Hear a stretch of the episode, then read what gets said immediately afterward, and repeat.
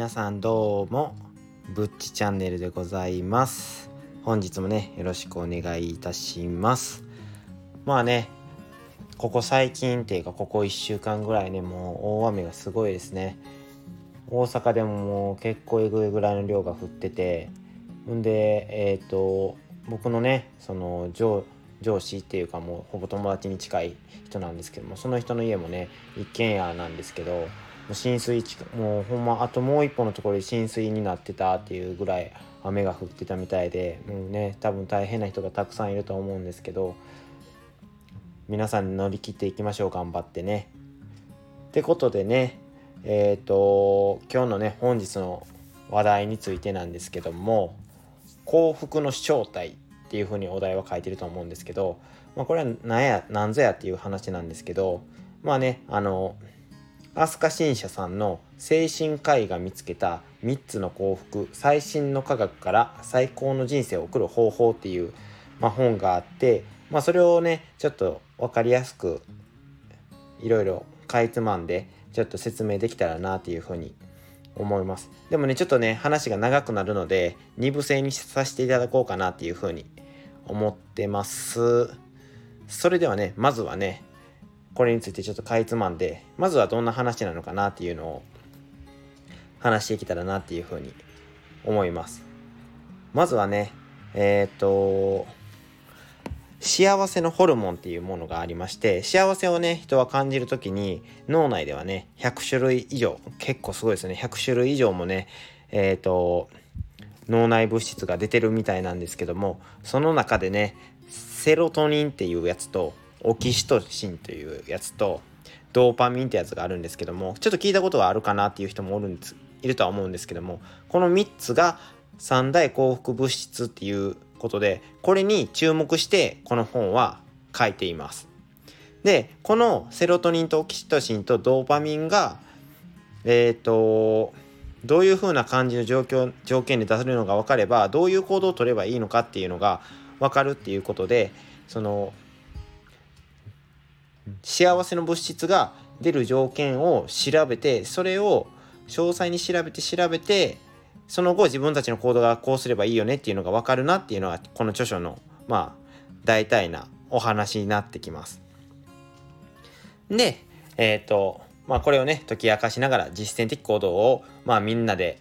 してみんなで幸福になろうっていうのが僕の今回のね、えー、思いですね。まあなかなかそうはうまくいかないと思うんですけども話を聞いていただけたらなっていうふうに思います。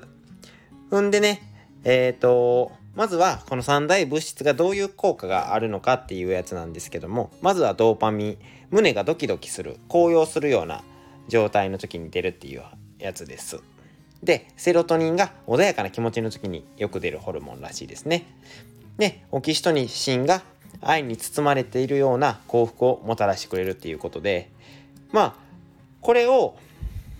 3つに大分けに分けるとしたら成功,、えー、成功事例とかじゃないわ、えーと、事例として分けるとしたらえっ、ー、とセロトニンが心身の健康ですね。心身の健康に関係してる時。で、えーと、ドーパミンが成功や達成の時に出てくるやつでんでオキシトシンがえーと、つながりとか人とのつながり愛情の時に出てくるっていうことでえっ、ー、と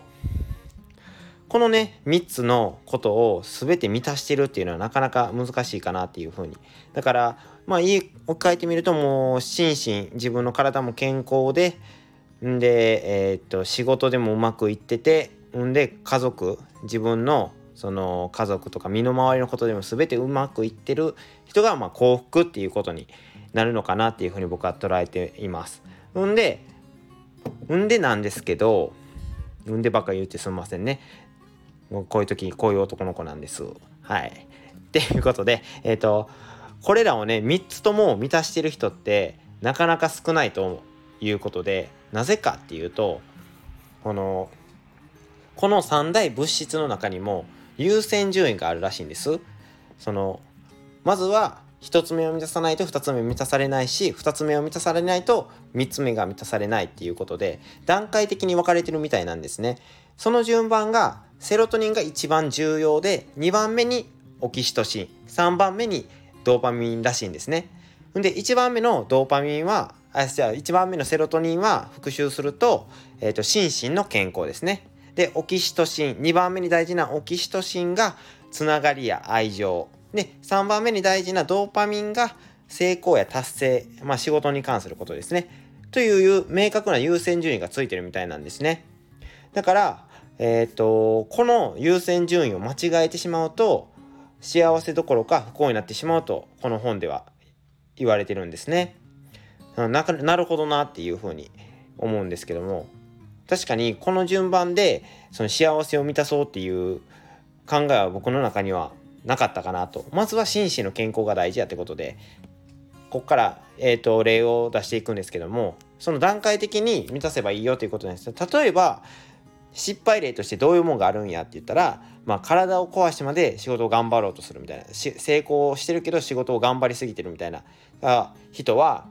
これは、えっ、ー、とセロトニンですね。心身の健康をないがしろにしてもうドーパミン3つ目の段階仕事を追求してしまっているということで。でこれではその精神面とか、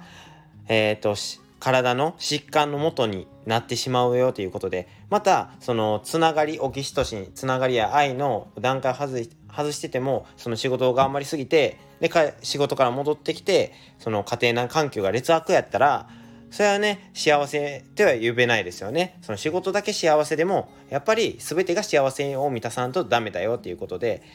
ということでえーと、まずは心身の健康からしっかりこの基礎となるこの3大、えーと、幸福物質、えー、セロトニンオキシトシドーパミンの中でこのセロトニンをしっかり作らないとやっぱり幸福というねえーと、ホルモンの中での土台を作っとかないとやっぱり幸せにはなれないよっていうことで、えー、話されていますこの著書では。っていうことでね、今回はね、基礎編3大幸福物質についてと、で、それのね、優先順位、段階についてちょっとお話しさせてもらったんですけど、次はね、えっ、ー、と、セロトニンがどういうものなのか、オキシトシンとドーパミンがどういうものなのかっていうのを、ちょっとね、詳しく話していけたらなっていうふうに思います。それではね、このね、お話が良かったなって思えば、いいねボタンと、ちょっとね、気になることがあればコメントもしてくれたら嬉しいです。えっ、ー、と、あとはね、もしね、フォローしてくれたら一番嬉しいかもしれないです。それではね、えっ、ー、と、ぶっちチャンネルでした。またね、明日かな？明日か明後日にはその2を配信するので、またぜひ聴いていただけたらなというふうに思います。それでは、ぶっちチャンネルでした。またよろしくお願いいたします。